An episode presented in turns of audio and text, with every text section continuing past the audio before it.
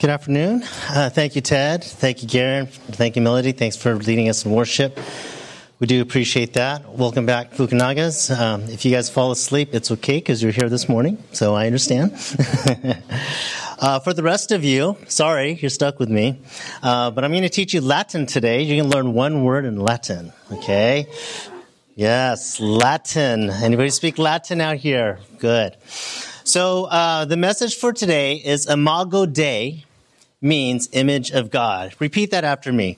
Imago Dei means image of God. Good. Now, this is a simple theological term as far as to define, but it's very complex as far as the implications. Oh, I'm sorry. Kids are dismissed. Okay. At least the kids got a little Latin in them. It's good. So the goal for today is hopefully, obviously this is such a broad subject and deep subject that we could get into.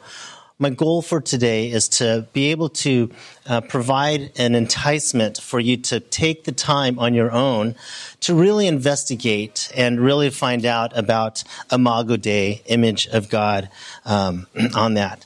So today we will actually, I'm going to have you guys work.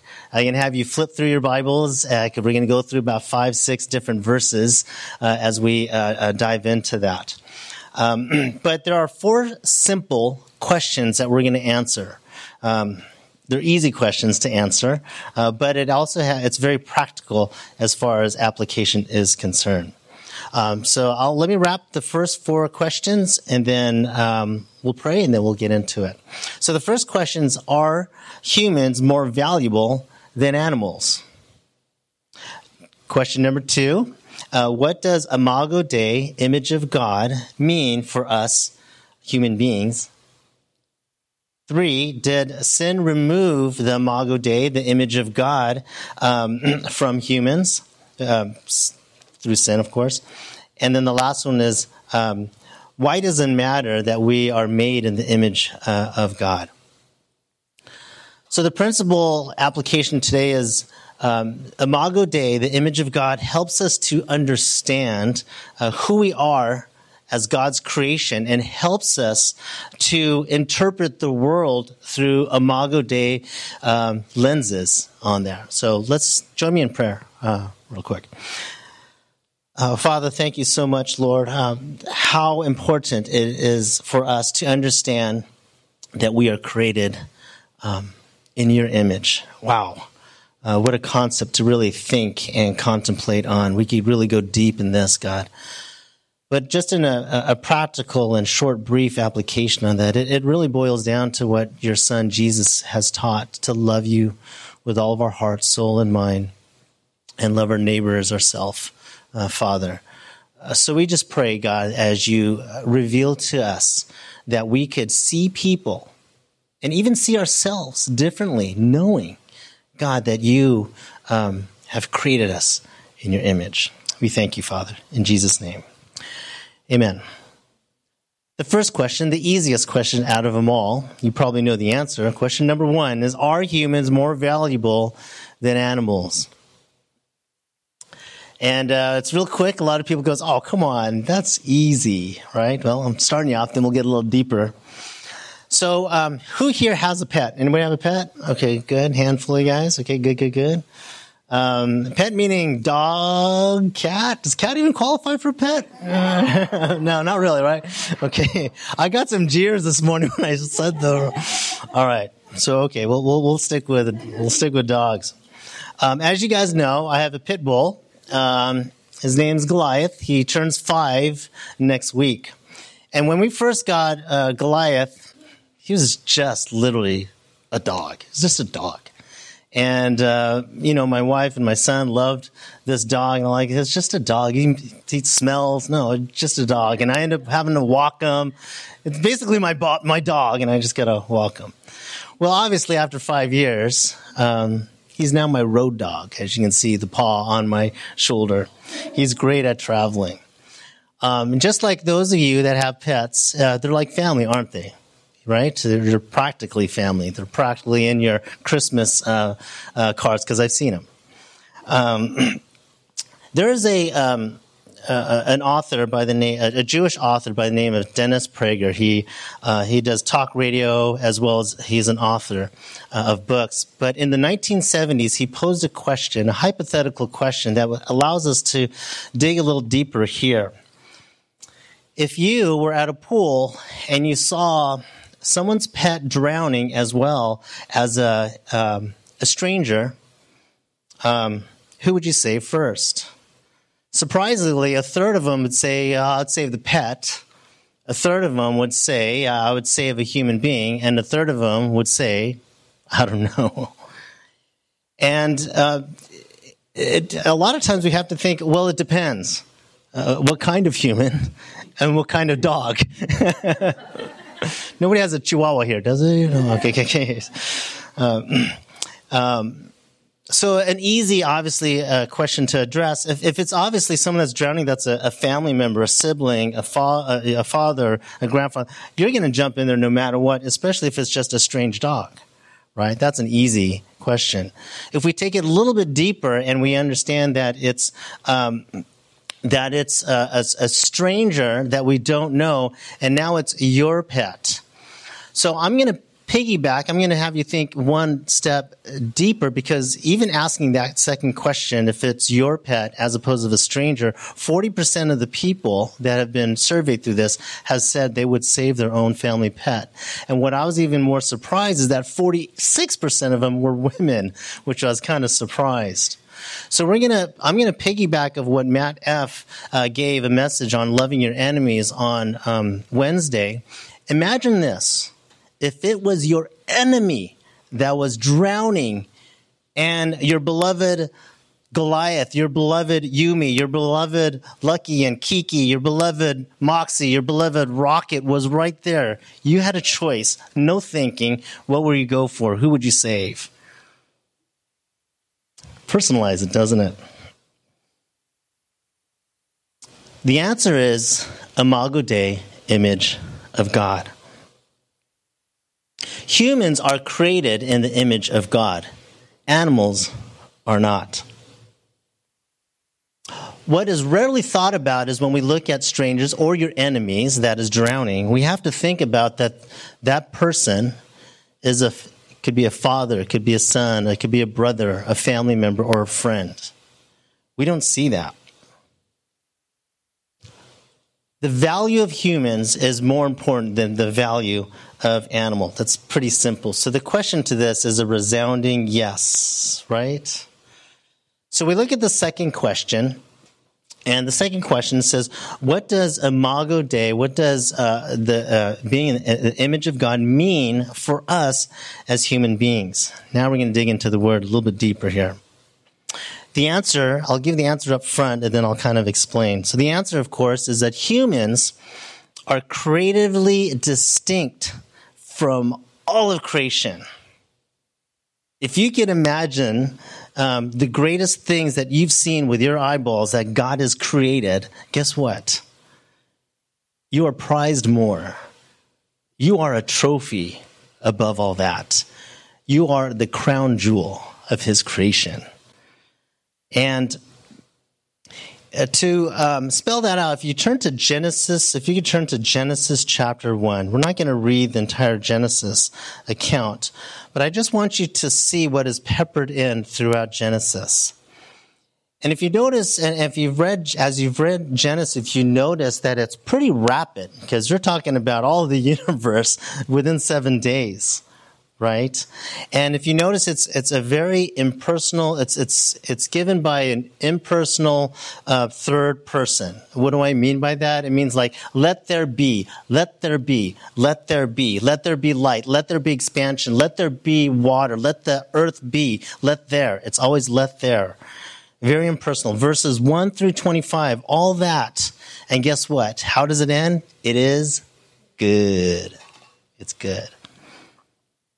And then we get to verse 26, and you'll notice that the language has changed a little bit. And what I encourage you to do is you could put a big hard line where verse 26 is right there.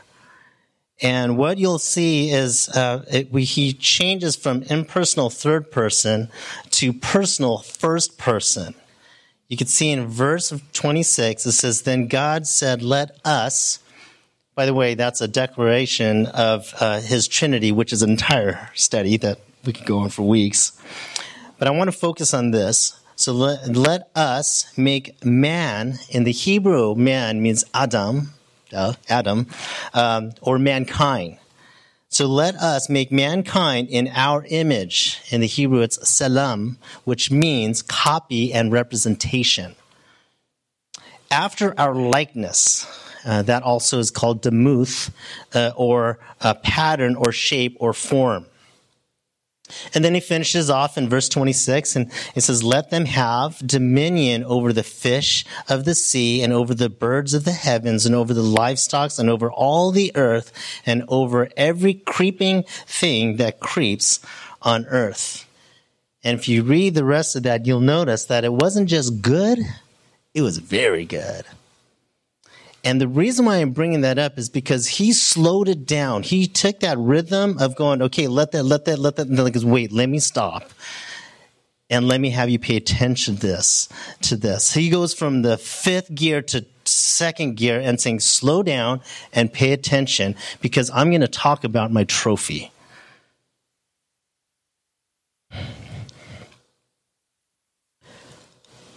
A lot of times when we see the word likeness or image, we think of the physical aspect of that. Very easy, because we live in a physical world. Makoa is a splitting image of Sheldon Chiu. Would you agree with that? Like mini-me.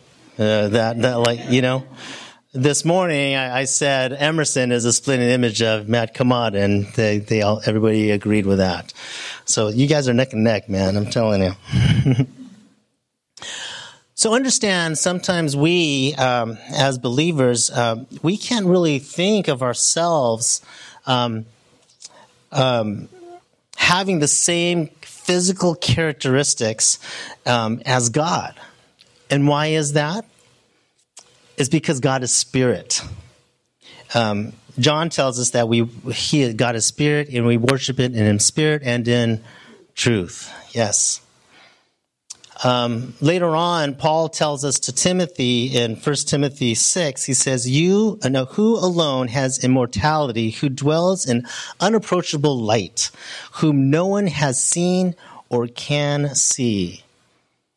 So since we don't have the same physical attributes as God, and some of you may be questioning, like, well, Norm, doesn't it say God uses his right hand, or he listens with his ear or his eye, what about he covers us with his wings? Does he have feathers? Is that what it means?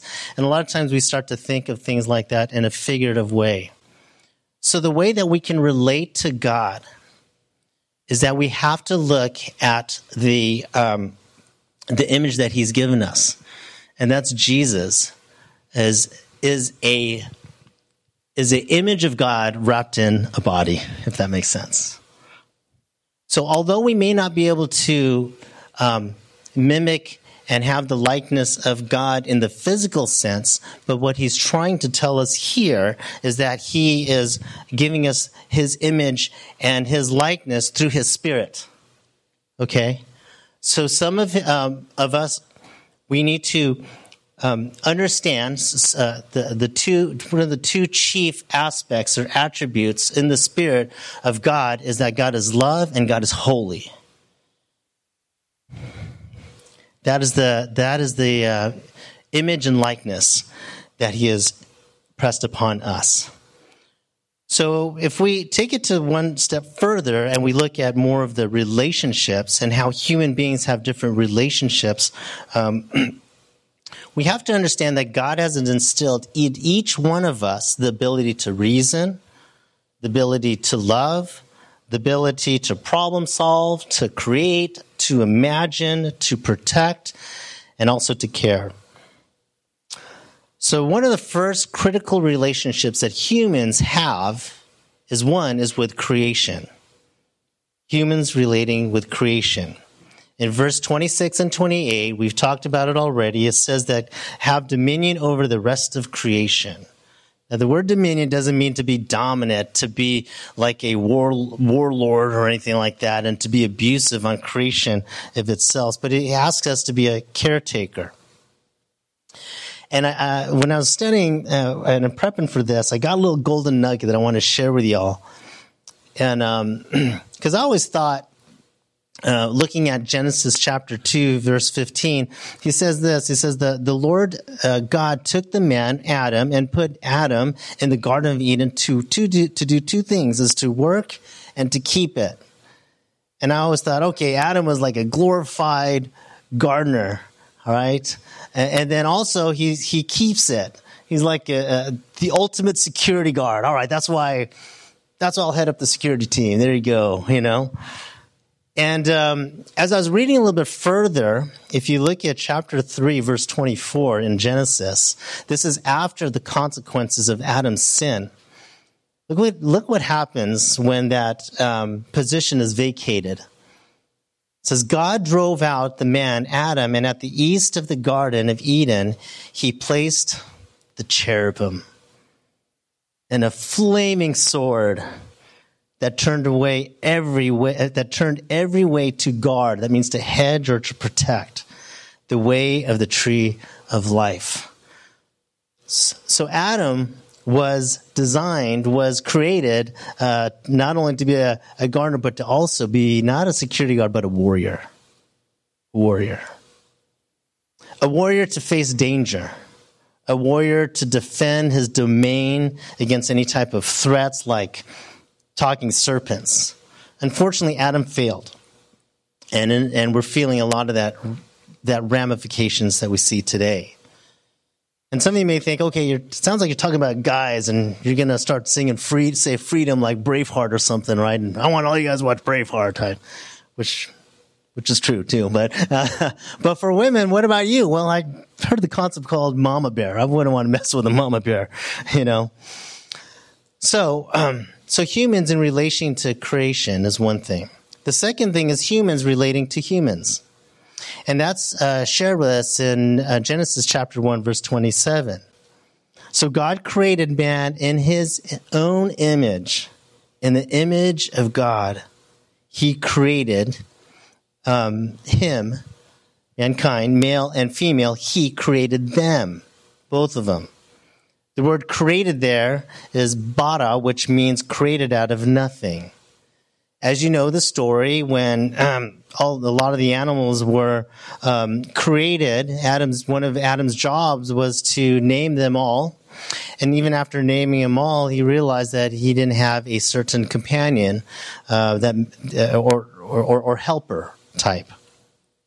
So God created Eve out of his rib. And the two was able to share the image of God. And it tells us quite clearly here in scriptures that it's male and female, equal in value, yet distinct in gender. But that's it, male and female. That's it. Why is that important? Why addressing this? It seems like Captain Obvious, right? Well, a question that's being floated around in today's society is, what is a woman? As we look at a Christ-rejecting world, this world is constantly trying to redefine the image of God. Romans 12 tells us, do not be conformed to this world, because constantly we're being bombarded from entertainment, from sports. You're seeing men competing in women's swimming. You see it in politics. You see it in communication. You see emojis with a guy with a beer belly. That's not a beer belly, right? It is attacking our educational system. You know, the youth as early as kindergartens are being addressed a different lifestyle, redefining the image of God. And no, we don't stop there. We even look at the highest level of the country's court system. On June 30th, history was made. Supreme Court Ketanji Brown Jackson was confirmed as the first black woman to be sworn in. Her qualifications are impeccable. Her ideology is a little whack. During her vetting, she was asked a simple question. The question was, what is a woman? She paused. Her response was, I'm not a biologist. Wait, what? You're not a biologist? I beg to differ, Justice Jackson, but the answer is, a woman is a female made in the image of God. Imago Dei. Right? I'm telling you guys, when you get this down, Imago Dei, it addresses a lot of things. The third part of this subsection is humans relating to God. Humans are the only created beings capable of having a relationship with God. It was a perfect fellowship with the triune God. Unfortunately, it did not last that long. Adam and Eve wanted to be their own masters, kind of sounds like today, and brought sin and death into this world. Paul tells us in Romans 5, he says, therefore, just as sin came into the world through one man, and death through sin, so death spread to all men because all has sinned. Thank you, Adam and Eve. Fortunately, we have a solution. So to finish up question number 2, how does the Imago Dei mean for us as human beings? Humans are creatively distinct than all creation. The third question is, did sin remove the Imago Dei, the image of God, from humans? The quick answer is no. Sin did not destroy it or remove it, the image, but it certainly distorted it. If we look at the Old Testament in Genesis 9:6, even after murder, it still didn't taint the image of God. It tells us, whoever sheds the blood of man, by man shall his blood be shed, for God made man in his own image. So even after murderous happening in this world. Even in the New Testament, if you look at James chapter 3, verse 9, James tells us where he's talking about the tongue. He says, with the tongue, we bless our Lord and Father, and with our tongue, we curse people who are made in the likeness of God. So sin certainly has left a stain in Imago Dei, in the image of God. Even after the murder of Abel, even after the flood, even after Sodom and Gomorrah, even after generations of sin after sin after sin, we are still made in the image of God. Although many times as Christians, we are not a good representation of Him, and that's something that we need to work out, not to work for our salvation, but to work out our salvation through Jesus Christ. Let me give you an example. Mahatma Gandhi quotes this, I like your Christ, I do not like your Christians. Your Christians are so unlike your Christ. Ouch. Sadly, many times, we show the world a distorted image of God, don't we? Out of this systematic theology book of Wayne Grudem, I'm going to read this verbatim just so I don't miss a word, says this, since man has sinned, he is certainly not as fully like God as he was before. His moral purity has been lost, and his sinful character certainly does not reflect God's holiness. His intellect is corrupt by falsehood and misunderstanding. His speech no longer continually glorifies God. His relationships are often governed by selfishness rather than love, and so forth. Though man is still in the image of God in every aspect of life, some parts of that image have been distorted or lost. So going back to our question, did sin remove the Imago Dei, the image of God, from humans? No, it did not remove it, but yes, it did distort it. So addressing the final question, is why does it matter? Why does all this matter? That we are made in the image of God? The quick answer, it should massively change, if you understand this, it should massively change us on how we live, how we see ourselves, and how we see others. The best way to really truly understand the image of God is to look at Jesus himself. Hebrews 1:3, the first part says, He, Jesus, is the radiance of the glory of God, and I like this, and the exact imprint of his nature. The word imprint is where they get the word like stamp, like you're stamping a stamp or a coin type. When Matt F. was teaching on Wednesday, I had the privilege to teach the Manet girls about Gideon. It was just a cute little story.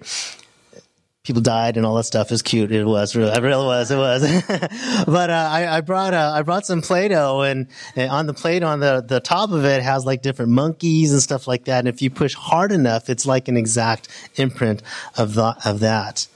And that's exactly what Jesus Christ is. What did Jesus say in John 14? He says, "If you've seen me, you've seen the Father."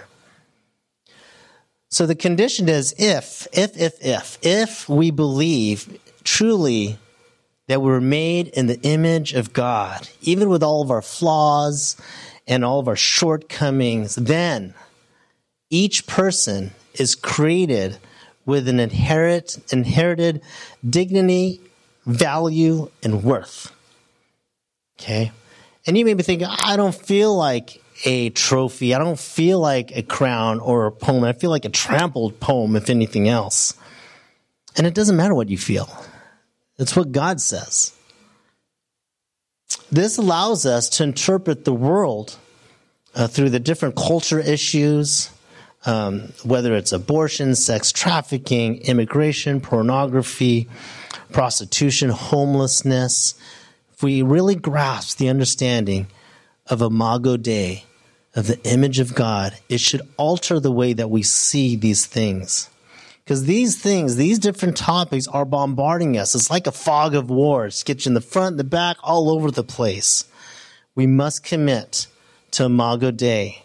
We must value human life. As we're coming to a close, as some of you guys know, on Saturday morning, me and a couple guys in this room, we play some basketball at 7 o'clock over Buena Park. And as we go there, I always see this little short Hispanic guy. We always wave, and he speaks broken English, so I understand like half he says, and he understands about half what I say. So with the study in the forefront of my mind, I said, I'm not just going to say hi. I'm going to kind of introduce myself. So I went to chat with him. I walked with him, and his name is Martin, and he comes every morning at 6 o'clock, 6:30, and just walks and walks. He borrows with the flattened basketball that we have so he could shoot on the side. It's really cute. And as I was talking to him, I asked him how he's doing, how his health is doing. I don't know why I said that, but it just opened up a floodgate. And he started to talk about it. He says, you know what, I'm going to have cancer surgery soon. And there's diabetes. I'm struggling with diabetes. And recently, I can't afford my home. So I had to humbly move into my son's house with my wife in one of the rooms. And my wife is in total tears. So I asked him, I go, hey, do you mind if I pray for you? And so I did. And normally, as I typically pray, but for some odd reason, I pray differently. Because I looked at him as someone in the image of God. And that should change the way that we look at people in the image of God. Because sometimes we get so hung up and we don't wrestle against the flesh and the blood. You know, we have indifferences or bitterness amongst each other, even sometimes amongst the church body, if I'm real. But we have to look past that and understand we're talking to someone that's made in the image of God. So to answer that last question, why does it matter that we are made in the image of God? Because it should massively change the way that we view ourselves and the way that we view others. So a lot of you, as you know, are pretty familiar with the Chosen series, right? You guys been enjoying that. It's been really awesome. And I'm sure a lot of you have been anxiously waiting for season 3. You know, I'm a little behind. I'm still in like season 2. But one of the cool things is that you can see the different personalities of the different disciples, and just hearing like the person that plays Jesus. I mean, he did such a great job, accent and everything. Look, everything is awesome. And the one thing that I try to pay attention to is what is repeated, what is the rhythm, what is what is something that's common, or what is the common thread throughout a lot of these series. And the thing that I caught was he says 3 different statements. Jesus says, "I see you, I know you, and I understand." I see you, I know you, and I understand. God is taking a notice of his trophy. And I start to think like a Karen Manet, as she constantly brings the kids here and there and serve her husband going through some ups and downs with business and work. Karen Manet, God has a word for you. I see you. I know you. I understand. I start to see like a Kyle that had a couple sicknesses. He had a flu and then gets COVID, and watching the Chamberlain's house with bugs and stuff, and watching Moxie, which is a whole thing. And just with the struggles and that he's going through, I just want to let you know, God has a word for you, Kyle, that I see you, I know you, and I understand. Imago Dei, you are made in God's image. And I could go throughout this whole room. Each one of you have a story. And we must see people as image bearers. Not just others, but sometimes when you look at the mirror, you have to understand. Because sometimes we're our worst enemy, aren't we? You know, I'm not good enough, and I'm not as good as so-and-so, and it doesn't matter. You are made in the image of God just the way that you are. And for those that can look past yourself and look at others and look at the image of God in others, that should help you to initiate conversations that no matter how they look, no matter how they smell, no matter what their condition is, they're still made in the image of God. My exhortation for each one of you, be the image of God. Rep him well. Let's pray. Father, thank you so much for just an encouraging word, Father, that we know that you are truly the lifter of our heads. And some of us, sometimes we just need encouragement to go back to the basics and to go back and to realize that you made us. That you look at us as your trophy, even though we don't feel like a bright trophy. You made us as your poem, even though we feel a little beaten up. But the beauty of it is that you look past our exterior and you look at Christ in us. And that's the jewel that's inside. That's the treasure that's inside these broken jars. So we just pray, Father God, that as you continue to remind us that you love us, that you see us, that you know us, and that you understand. In Jesus' name, amen.